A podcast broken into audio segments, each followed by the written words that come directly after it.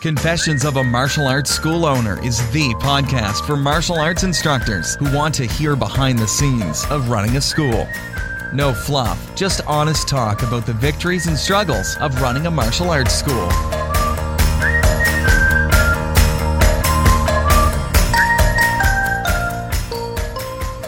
Now, here's your host, Zach Hayden.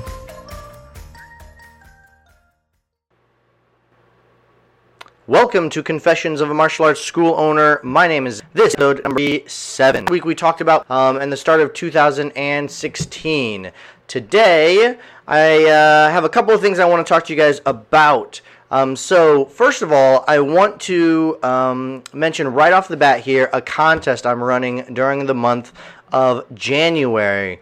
As you uh, might have heard last week, I have a push goal for this podcast, and that is to reach a thousand new or a thousand people in our email list. And in an effort to do that, I need your help. So I'm uh, I've set up a contest. If you go to www.mediacompany.me www.mediacompany.me slash contest. Um, you can enter the contest there to win a $50 Amazon gift card. Um, but your entries go up when you share that contest with other people, and it'll show you how to do that after you enter. And uh, we're specifically looking for martial artists and martial arts school owners um, in that contest. So um, if you want to win $50 from Amazon, check out the contest. So that is the first thing that I wanted to mention to you. I wanted to spend just a couple of minutes talking about Snapchat. Um, I have not been using Snap. I've been using Snapchat for a long time personally, um, but I haven't used it for marketing much. And I'll be honest with you, I'm not sure it, my market where I live clearly. But if you want to check out some martial arts school owners and some martial arts um, kind of organizations that are doing it right on Snapchat. Um, the first one and probably the best one is uh, Hyper. Hyper is out there on Snapchat and they are doing a fantastic job of utilizing their Snapchat story as a marketing um, avenue and just building a following on Snapchat. Um, so they're doing some really neat things with being interactive, which is what you have to do um, with those kind of um, social platforms. Uh, if you at all are interested in um, using Snapchat for your martial arts school as a marketing avenue, um, you need to go over and follow what Hyper is doing. Um, I believe their Instagram, or excuse me, their uh, Snapchat name, I believe, is um, Hyper Athlete. I believe it's Hyper Athlete. Um, I will do some some checking if and see if I can tell you for sure. Um, and then another guy who is is starting um, on uh, another guy that is uh, kind of starting to do some neat things on Instagram, or excuse me, sorry, I keep thinking Instagram, Snapchat. That I think you might want to check out is a martial arts school owner from the Indianapolis area named um, Jordan Brown, um, and he is on Snapchat as well. Right off the top of the, my head, I can't remember his Snapchat name, and I'm using my iPhone right now to um, broadcast live on Facebook so I can't look it up. Um, but if you pop into the um, our private Facebook group, if you head over to our um, Facebook group, you can um, do that by going to um, mediacompany.me slash um, Facebook, and uh, you will, I believe that's the short, pretty link, as they say. Let me double check for you. I think I can. A lot of double checking here for me today. Sorry about that, guys. Oh, here we go. So www.mediacompany.me slash group. If you head over to that, I will put um, both um, Jordan Brown and Hyper Martial Arts' um, Snapchat information into that group so you can see it. Um, very uh, cool stuff that they're doing. Like I said, Hyper is killing it. They are doing everything right on there um, Snapchat um, account, and I think that's something worth looking at. Um, and I'm going to be playing with my Snapchat. Okay, uh, so if you want to check out what I'm doing on Snapchat, I'm going to try to be uh, using it more for my story, you know, trying to uh, get some interaction and things in there. Um, you can check that out. Um, I my uh, name on Snapchat is TKD underscore Hayden, and again, I'll put that information in our private Facebook group. Anybody can join our private Facebook group. So if you haven't yet, um, head over to www.mediacompany.me/group. So, Snapchat, I think that is a cool up and coming. If you're going to be on the front edge, um, I think you want to do that. Instagram, I think every school should be on right now. And then those of you who are in, you know, really um, techie areas, areas that are growing fast, and early adopters to these kind of social media things, um, I would definitely be checking out um, Snapchat and spending some time on that as well. I'll have more for you on Instagram um, and uh, getting your school on that in the future. Now, uh, I wanted to bring up the idea of um, testings. So I want to talk a little bit today to, with you guys about um, your martial arts school testings.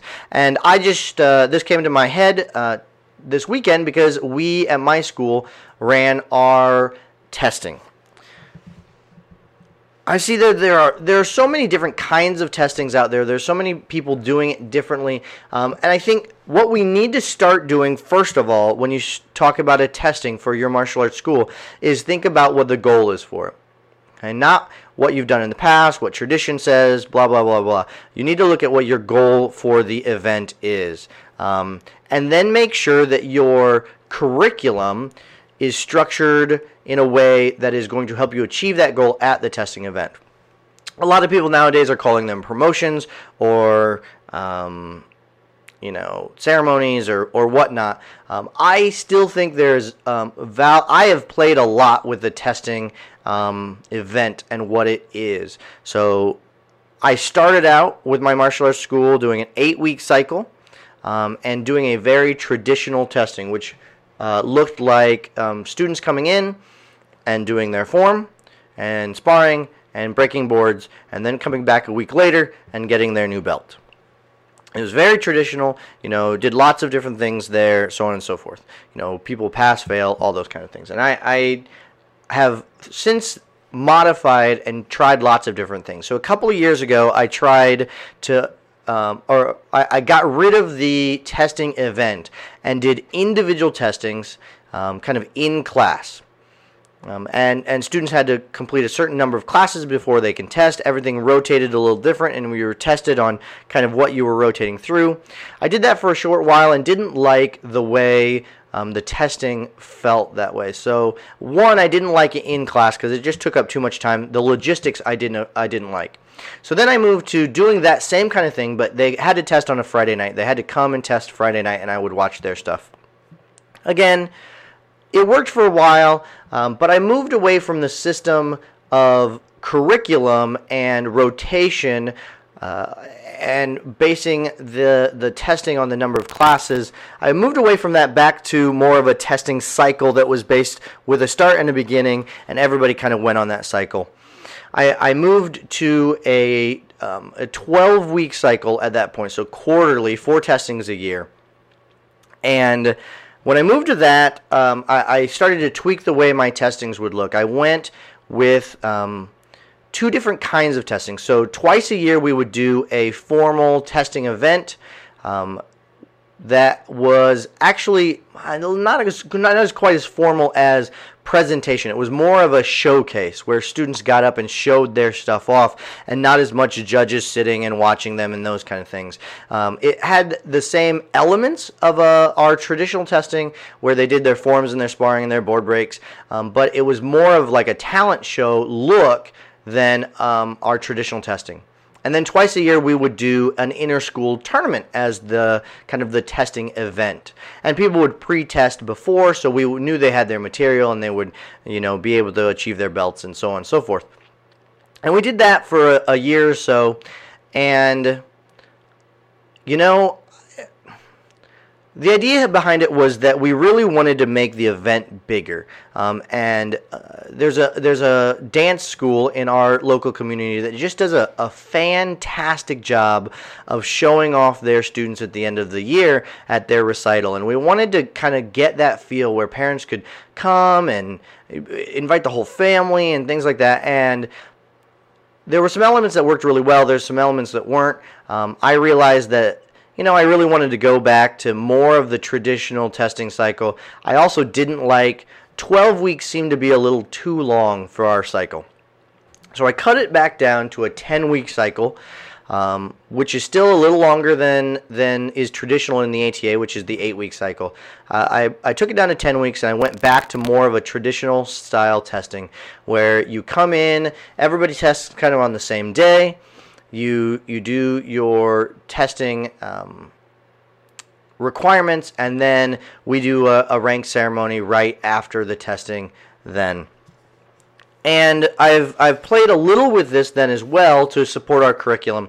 Uh, you know, we've moved to not forcing memorization so much because our, our real big push is quality, quality technique, quality technique, quality technique.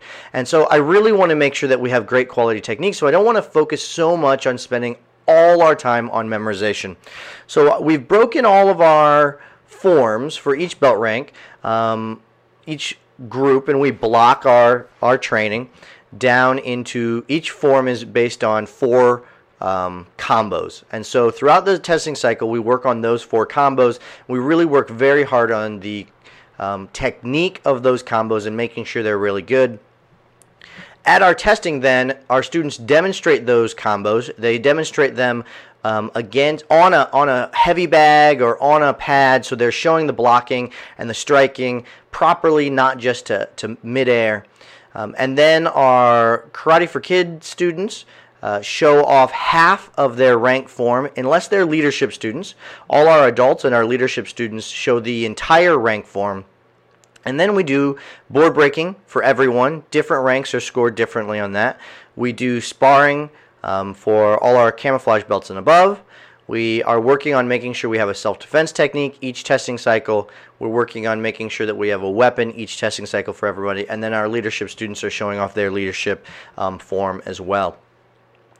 I'm still working on the just the layout to make it look as clean and professional as possible at testing because, like I said, I, have kind of moved to this look and feel of testing, um, you know, which is is basically what I used to do years and years ago, and moved it to the same thing. So I, I, tried all these different things, and I went back to the same old, same old of the original testing um, with a with a ten week cycle. I like the ten week cycle. Eight weeks to me has always just been a little too fast. Ten weeks still lets me have um, five testings a year instead of six, and then we can do kind of boot camp things.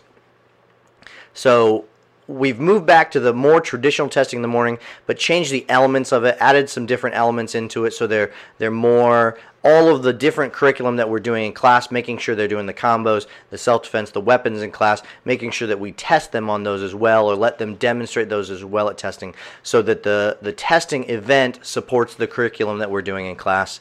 Same with the leadership, our hyper pro, those kind of things. Um, and then we have moved to doing the rank ceremony right uh, immediately after the testing event.